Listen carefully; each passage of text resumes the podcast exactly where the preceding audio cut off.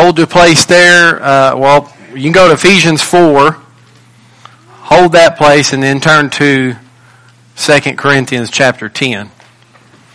We're going to look at both passages of Scripture there.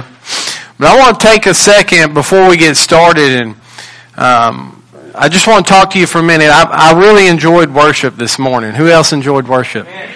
Amen. I love hearing people sing and and people's hearts uh, truly be in worship. You know, many times um, when we come to church, uh, as a church, we gather together and and we just uh, sometimes we come out of habit, uh, tradition. Uh, maybe we come um, and our hearts are just not right with the Lord. Um, I want you to take a moment to get your heart right with the Lord. You know, and in, in Corinthians, Paul said when the church was gathering together, um, he said it wasn't even for the better. It wasn't for good because they had divisions, they had strife, they had issues. Their heart wasn't prepared. We just oftentimes think that no matter where our heart's at, as long as we come and perform, that God is pleased with it.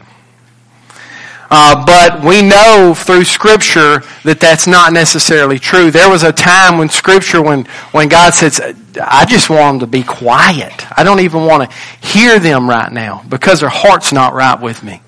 And so before we worship, before we get into God's Word, I think it's very important that we take time to examine ourselves. That's what Paul said. If we would examine ourselves.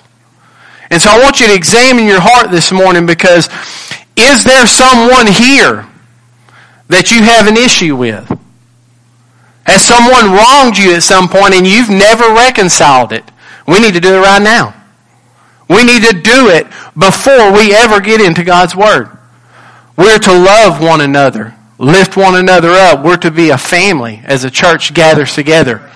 It doesn't matter about the service, the performance. If our heart is not right, with God, if our heart is not right with another per- person here, then God is not going to accept our worship this morning. And so I want to give you that opportunity.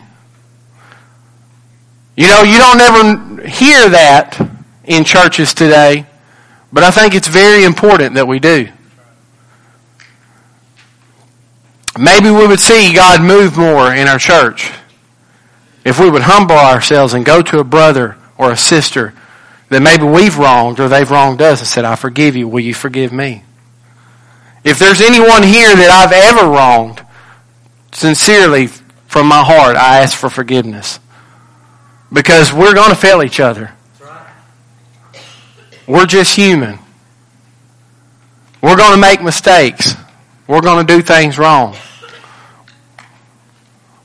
As Christians, we're not exempt from that from failures and mistakes. The difference is, is that we go to one another and forgive and love one another.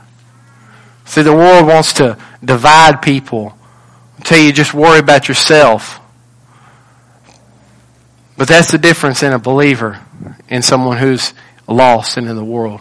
Is that we can reconcile. We can come together through all the trials, through all the problems, the differences, the hurts, and we can love because of who loves us. And that's Jesus. And I, I, pray that this morning that that's all you see is the love of Jesus. I pray that you see that Jesus loves you today. But also pray that you see the truth of His Word and that you wouldn't see me this morning. And if you get offended this morning, um, that you would see that it's really not me that's offending you, it's God's Word. Because all I wanted to do is read some scripture to you and challenge you and present some truths to you this morning. So let's look in um, 2 Corinthians chapter 10. And in 2 Corinthians chapter 10 it says, verse 3, For though we walk in the flesh, we do not war according to the flesh. So he's telling us here that as, as Christians, he's talking to a church, that the Christian walk is a war. It's a battle that you're constantly in. And I don't know about you, but when I became a Christian, things did not necessarily get easier. They got a lot tougher. Things around me uh, got a lot harder. Finances got tighter. You sometimes you hear preachers talking about it, or you see it on. Oh, my life was a wreck, and then everything just worked out great. Well, mine wasn't that way. The change was came inside, not the situations around me. It's how I faced them things. It's the hope I have and the strength I have in Christ Jesus that get me through the harder things. It's that He strengthens me. It's that all things became possible through Christ. It's not that the trials stop coming. It's a war. It's a battle. It's hard to be a Christian man and woman, to, especially in America in these days.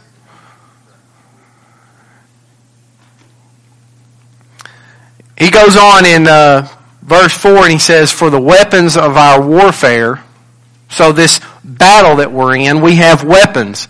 But he says, uh, the weapons that we have of our warfare are not carnal, but mighty in God for pulling down strongholds, for casting down arguments and every high thing that exalts itself against the knowledge of God, bringing every thought into captivity to the obedience of Christ. So I want you to think about this for a second. I just want you to, to listen to what he's talking about. He's talking about a, a spiritual war, a war with yourself.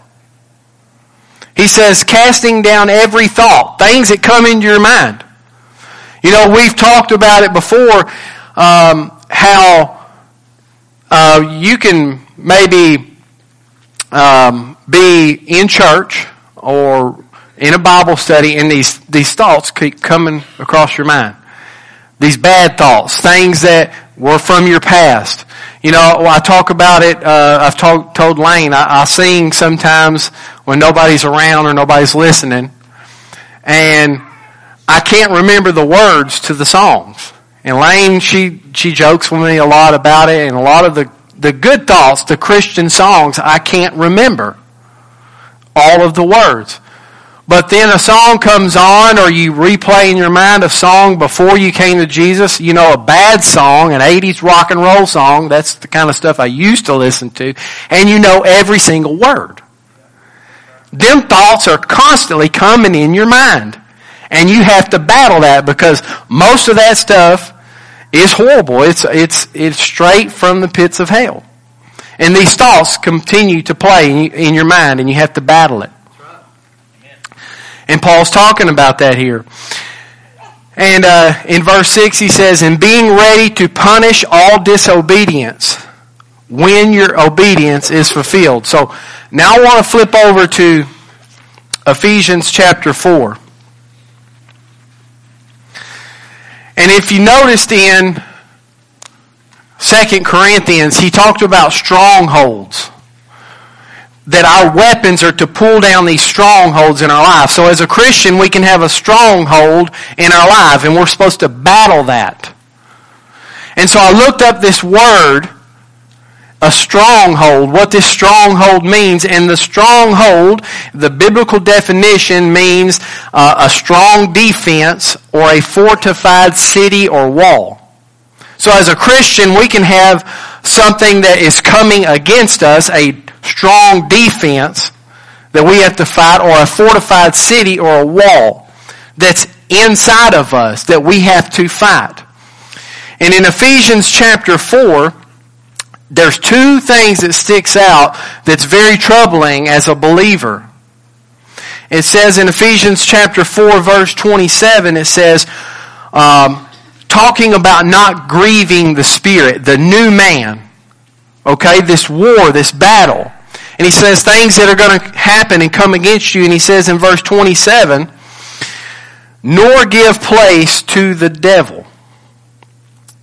And then in verse 30, he says, and do not grieve the Holy Spirit of God, by whom you were sealed for the day of redemption. Now, in Ephesians chapter 1, the Bible tells us that at the moment of salvation, when you trust in Jesus Christ, what He did on the cross for you, the blood that was shed on the cross for you, that He was buried and raised from the grave, that you were saved at that moment. and that you were sealed with your Holy Spirit. That's the spirit of promise. That's how we know that we as believers are saved. But it says, as a believer, you are sealed. You can't lose your salvation. There's nothing that can take you from the hand of God. But it says you're sealed with the Holy Spirit, but that we can also grieve that Holy Spirit. I mean, you think about when a loved one dies, or you go through something so uh, just trying and grueling in your life that it grieves you. I mean, that's a terrible thing to go through grief. And we can do that to the Holy Spirit of God as believers. That's what the Bible says. And it says we can also give a place to the devil. Now, how can we do that when we're sealed with the Holy Spirit? Well, our spirit is alive, a new man. We are sealed. But we still war against this old flesh. And he says the fight that you are fighting is between your spirit, the new man, and the old, worn out, nasty, dirty old flesh. And in our spirit, we are sealed. We cannot be possessed by anything else but the Holy Spirit because we are a purchased possession. Christians cannot be demon possessed because we're possessed by the Holy Spirit. But we can give a place or a room for the devil in our flesh as Christians. That's what the Bible says. Now I want you to think about this for a moment. Adam and Eve. Adam and Eve were in communion with God. Everything was going good. God could not, or Satan could not come in and take anything from them. They had dominion over the land. And Satan cannot come in to a believer today in his life, in any part of his life, and take anything from you. You have to give it to him. And that's what Adam and Eve did when they sinned. They gave him dominion. They gave Satan dominion over the land. And in Matthew, let me turn my page here. Matthew chapter 4 verse 8 and 9, you can read that. When Satan came to tempt Jesus, he looked, took him up on a high mountain and he looked at all of the kingdoms of the world and he said, I'll give this to you. Now how could he do that? Because Adam and Eve gave it to them. God had gave Adam and Eve dominion over all the land, but they forfeited it. They gave it to him by entering into sin and they gave him dominion. Now, I want you to think about some things as a believer today because again, we're sealed with the Holy Spirit, but we have a continual battle where our spirit is warring against the flesh. And we as Christians today, we can and oftentimes do by entering into sin give a place in our holy temple for the devil. And we wonder why the Holy Spirit is not falling upon people today like we see in the scripture. We wonder why we're not seeing God move in some of the ways that we've seen him move in the scripture. And so my question today for you is, are you giving a place does Satan have a stronghold anywhere in your life today? Is he building up a city and is it comfortable for him?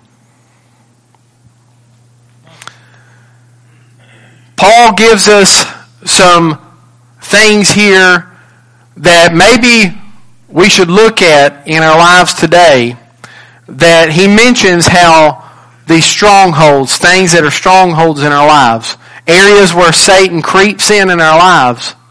He gives these here and what they could be. And so I want to just challenge you this morning and to look at yourself and see if any part of this is in you.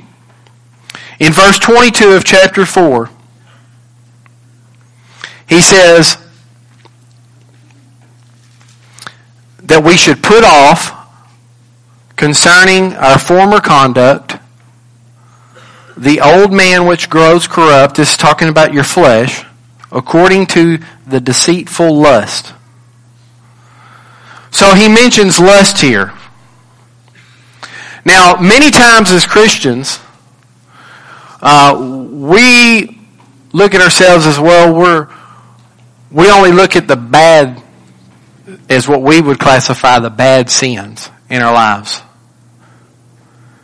You know, in verse 25, he goes down and he talks about lying.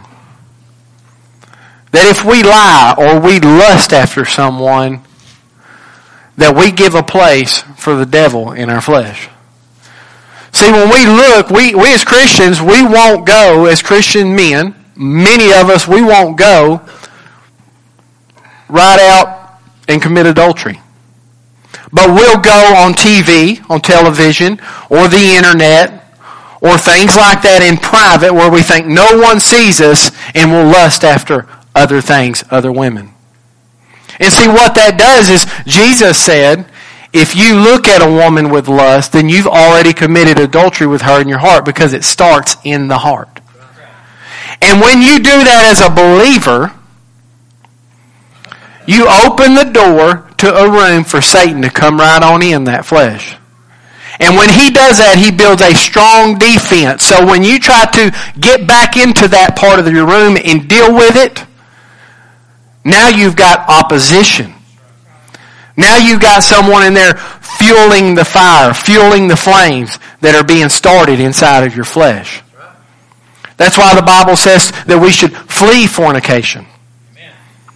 Don't watch it on television.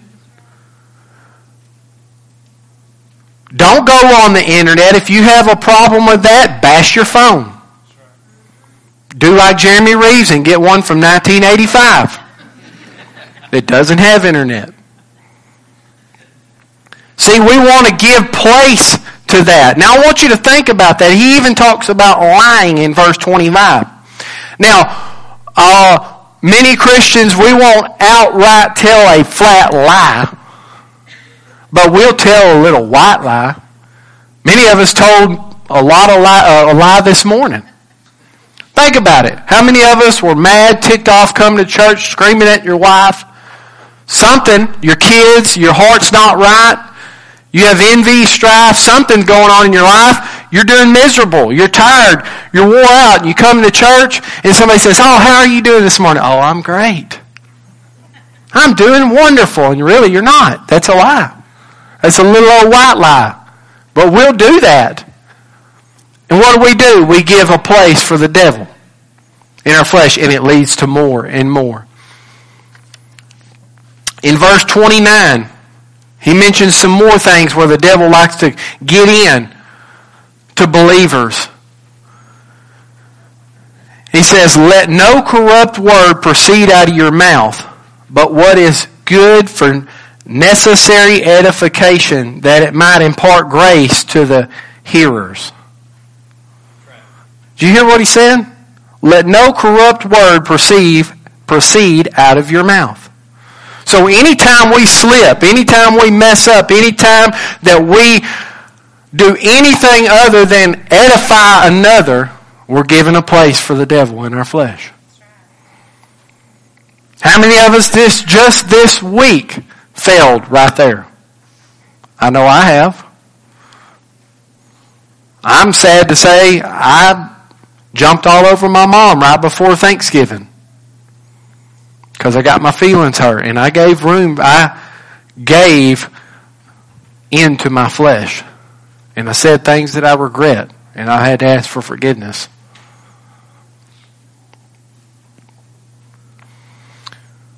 Now, in verse 30, he goes on and says, And do not grieve the Holy Spirit, by whom you were sealed for the day of redemption. Let all bitterness, wrath, anger, clamor, and evil speaking be put away from you with all malice. Now, I looked up some of these words like clamor. I didn't know what it meant. It means yelling. So stop yelling. Anger, wrath. Wrath means a burning inside it, and then anger is the outward expression of that. So don't be built up with wrath. And then spew out with things that you shouldn't say to others. That's giving room for the devil to work and to cause division in your family, between you and your wife, between you and your children, between the believers in this church. What we're doing is we're giving him a room. And sadly to say, as Christians today, many of us have gave him a room and he is very comfortable in. See, I'm not saying, and Paul's not saying that you're never going to fail, that you're never going to mess up. But he says that we're to continue to battle against it. If he tries to come in, it dang well better not be very comfortable for him. And he better not be there very long, and you better kick him out by the Word of God. We see Christians all over today, or people who profess to be Christians, let me word it that way, who live continually over and over in sin, giving place to the devil. He's very comfortable. He's built a huge city in them. They do no warring against it, and they just go on. They look and compare themselves with their youth group, the rest of the people in the youth group, the rest of the people in their Sunday school class, or the rest of the people around the 75 or 80% of Americans who claim to be Christians, yet they never go to church. They never crack open God's Word. Their life is full of sin, hate for one another. 4,000 babies are being killed daily, and they do nothing about it.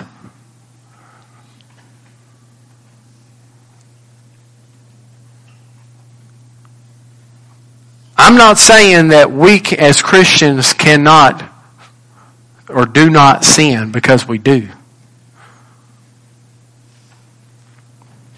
But Paul says that there's a battle that goes on inside of a Christian and he hates it. He hates that sin. When Satan tries to come into your life, I know when he tries to come into my life, I, I can't stand it. And I go to battle with him and I battle him with God's Word. If you're living in sin today, Satan has come and built up a city inside of you and there's no issue with you there. There's no problem. There's no grief inside of you. You need to get your heart right because there's a good chance that you're not saved. Because there's nowhere in the scripture, nowhere in the scripture where the Bible talks about someone having a true encounter, being born again, true encounter with Christ, and they continue to live in sin. Continually. It's not in the scripture. I'm not against praying a prayer or getting up and walking an aisle.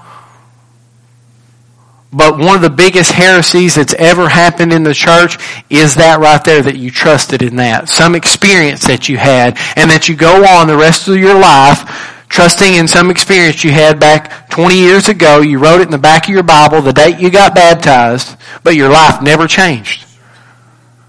You don't fight and war and battle against the flesh and spirit. You walk in the flesh continually. That's not biblical.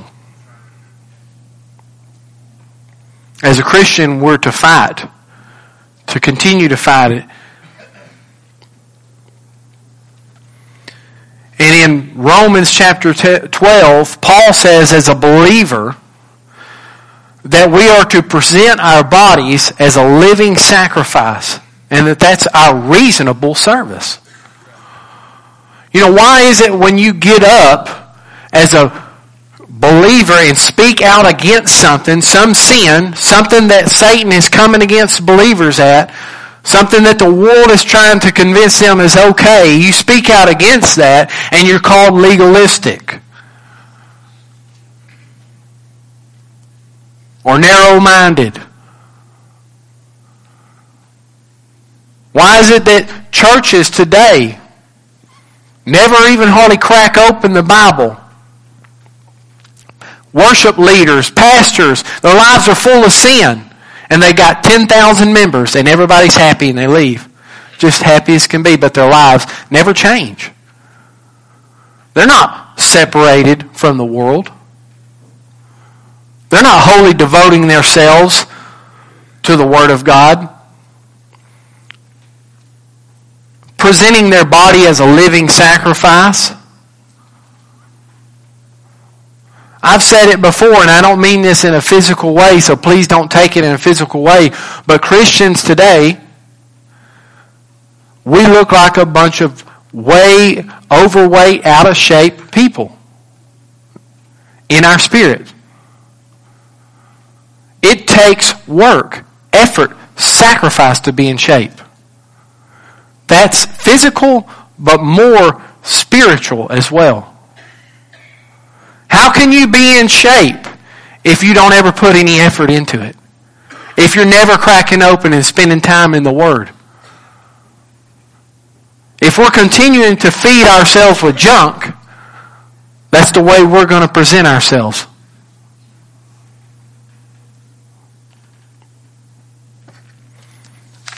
So I want to ask you this morning, is there a place that you're giving to the devil? Has he built up a fortified city or a stronghold in your life?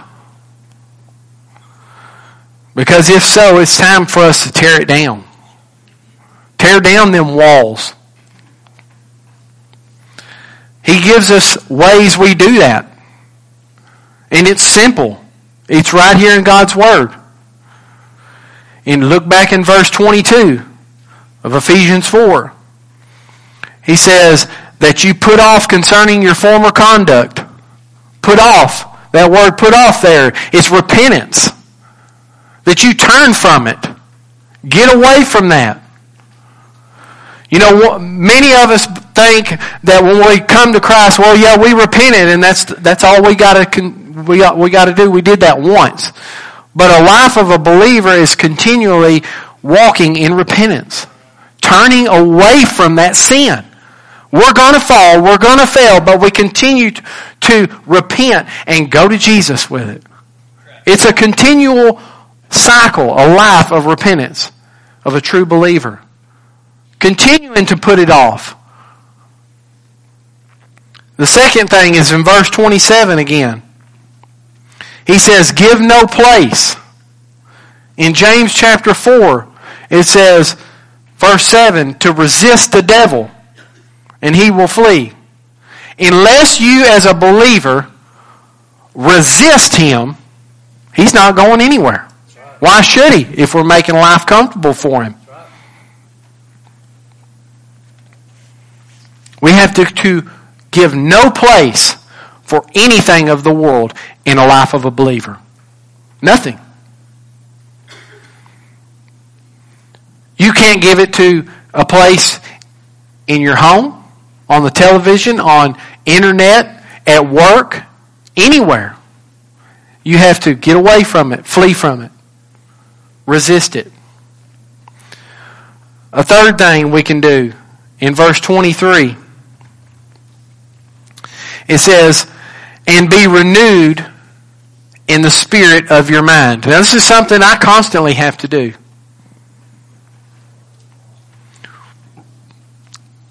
I want you to look what it says there.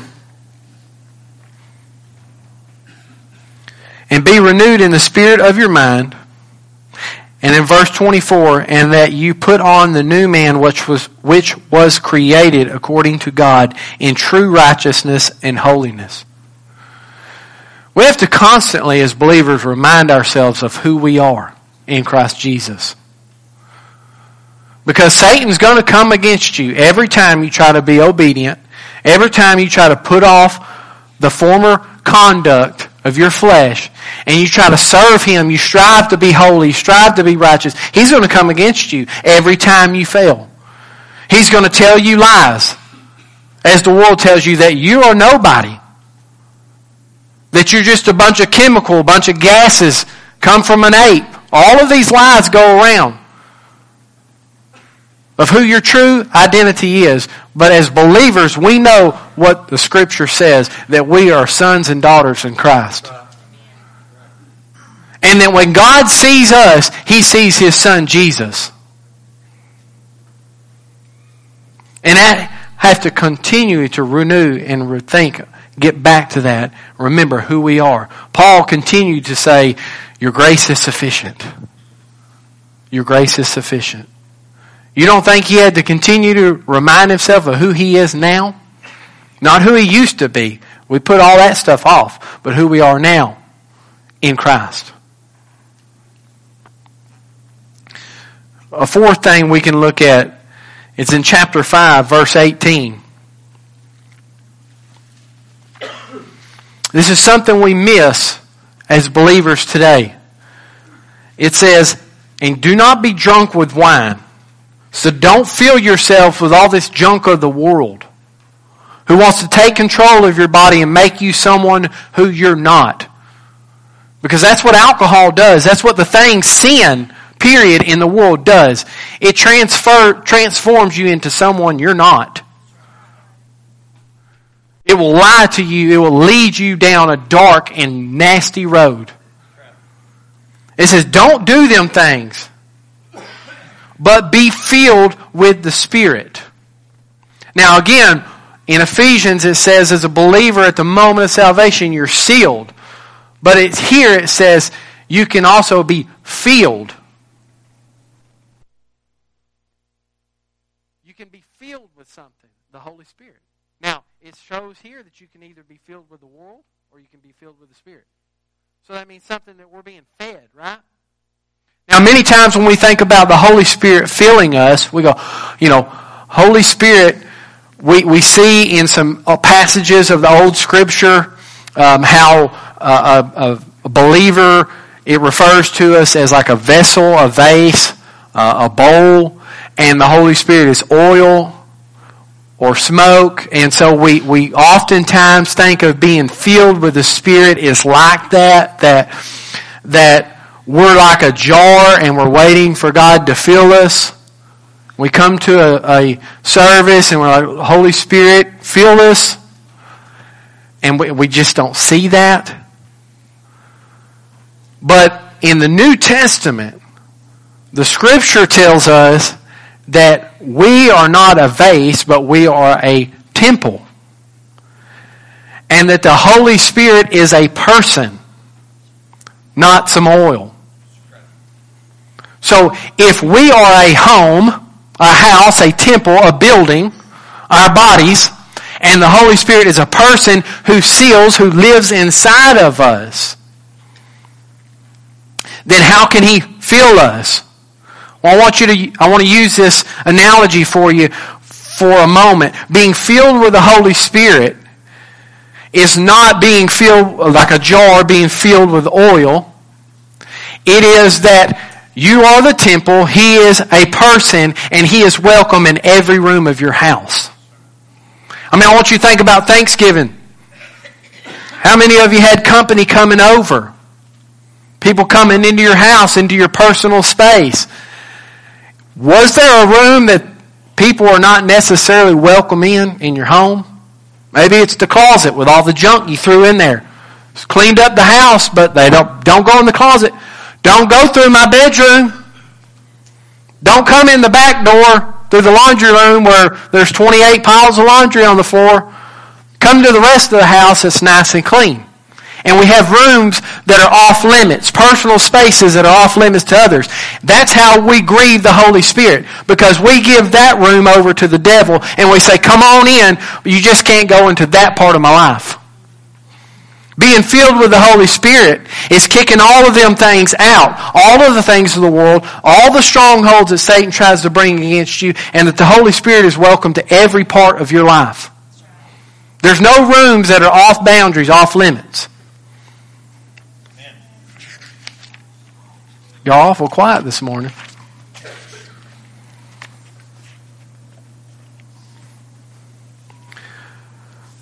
Lane was mentioning it in Scripture uh, this last uh, Sunday night, and we studied on it a little bit this week. And said every time when a believer was bold, when they stood out, stood up and spoke truth, they were able to do that. It always proceeded there with they or or yeah, I guess that's the word I'm looking for that they were filled, being filled with the Holy Spirit. Then they stood up and they spoke. They were bold. They did these things being filled with the Holy Spirit. And so we looked into that and every time it talks about being filled with the Holy Spirit and then some miracle took place. Someone was bold and they stood for the truth and thousands got saved. They were always filled with the Spirit. So I looked into that. How were they filled with the Spirit? How are they filled with the Spirit? It goes back to 2 Corinthians chapter 10 and it talks about being able to punish the disobedience with obedience. Every time someone was filled with the Spirit, the Holy Spirit, is that they were obedient to the Word of God. They were obedient to the calling that God had placed on their hearts. God gave them a direction and they were obedient in it and He filled them with the Spirit and He gave them the tools, the power that they needed. That's all. That's all they had to do was be obedient. So as a believer, we must first be obedient to God's Word. We must confess and repent continually. We must renew our minds of who we are in Christ, and you can only do that by getting in God's Word. You know, the hope I have facing life daily because life is hard, life is tough, is by getting in His Word first thing in the morning. Grasping them promises that He made. When I send my children out, when I have to leave them, when they go somewhere, and I worry about them, I have to grasp a hold to them promises that God made that if I raise them right, when they're older, they won't depart from that. They'll come to Him. These are promises that we have to grasp a hold of and continue to renew our mind with of who we are, of when we fail, that we have Jesus, that He's already paid for them mistakes. And that by His Spirit, by the power of the Holy Spirit, we're able to overcome them things. Let me tell you, without the Holy Spirit, without Jesus Christ in you, you have no power against the flesh. No power. A lot of times we profess to be Christians and we fight and we clean up our own house and then things just keep coming back and coming back. You've seen the believe, you've seen the ones who profess Christ and then they go right back. They have this spiritual awakening and they go right back into sin. They continue to sin over and over and over and over and over. Jesus talks about a man who did that, cleaned up his own house. Doesn't say Jesus cleaned him up. He cleaned up his old house, his own house, and he kicked out the demons, the world, the sin that was in him. And they were gone for a little while, and then they came back even worse. That's the way people are today. And if that's happening in your life, again, you need to search your heart and get right with the Lord. Because there's a good chance that you might not be saved. Many people today, most of them, if you go around and you knock on all the doors down this road, this highway, and in Palestine, most of the people are going to say, if you say, hey, do you know Jesus? Most of them are going to say, yeah. But the question is, is does Jesus know them? It's not that you know Jesus and Jesus alone, it's that does Jesus know you? Because in Matthew chapter 7, they said, Lord, Lord, in that day. So they knew him or of him. But his answer was, Depart from me, I never knew you. It's about a personal relationship. I heard one pastor say is, if I go to the White House and I say, hey, let me in, I know Donald Trump.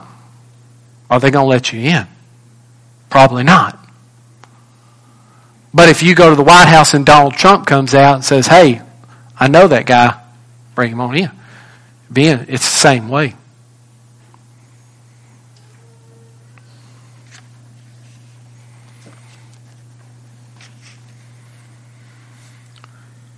As believers in Christ, I want to close with this. If you want to see victory in your life, if you want to see God move in your life and in this church, it starts with obedience. It starts with obedience. I want you to go back real quick and I'll close with it, but I want to read you 2 Corinthians chapter 10 one more time. And it says, For though we walk in the flesh, we do not war according to the flesh. For the weapons of our warfare are not carnal, but mighty in God for the pulling down of strongholds, casting down arguments and every high thing that exalts itself against the knowledge of God, bringing down every thought into captivity to punish all disobedience when your obedience is fulfilled. You know, Paul says that he disciplined himself in life. He had to discipline himself. He had to sacrifice. He had to be obedient to God's word and not to his flesh.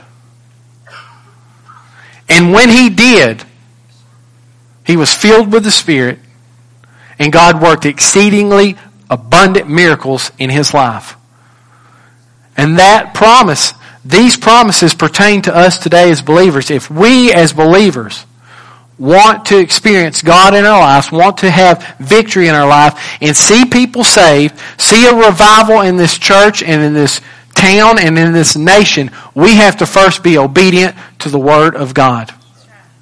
I am sick and tired of people who claim to be believers who never crack open God's Word, who never come to church, who maybe they come to church, but they're living in sin, continuing over and over. There's no difference between them and the world. They're not obedient, they're disobedient.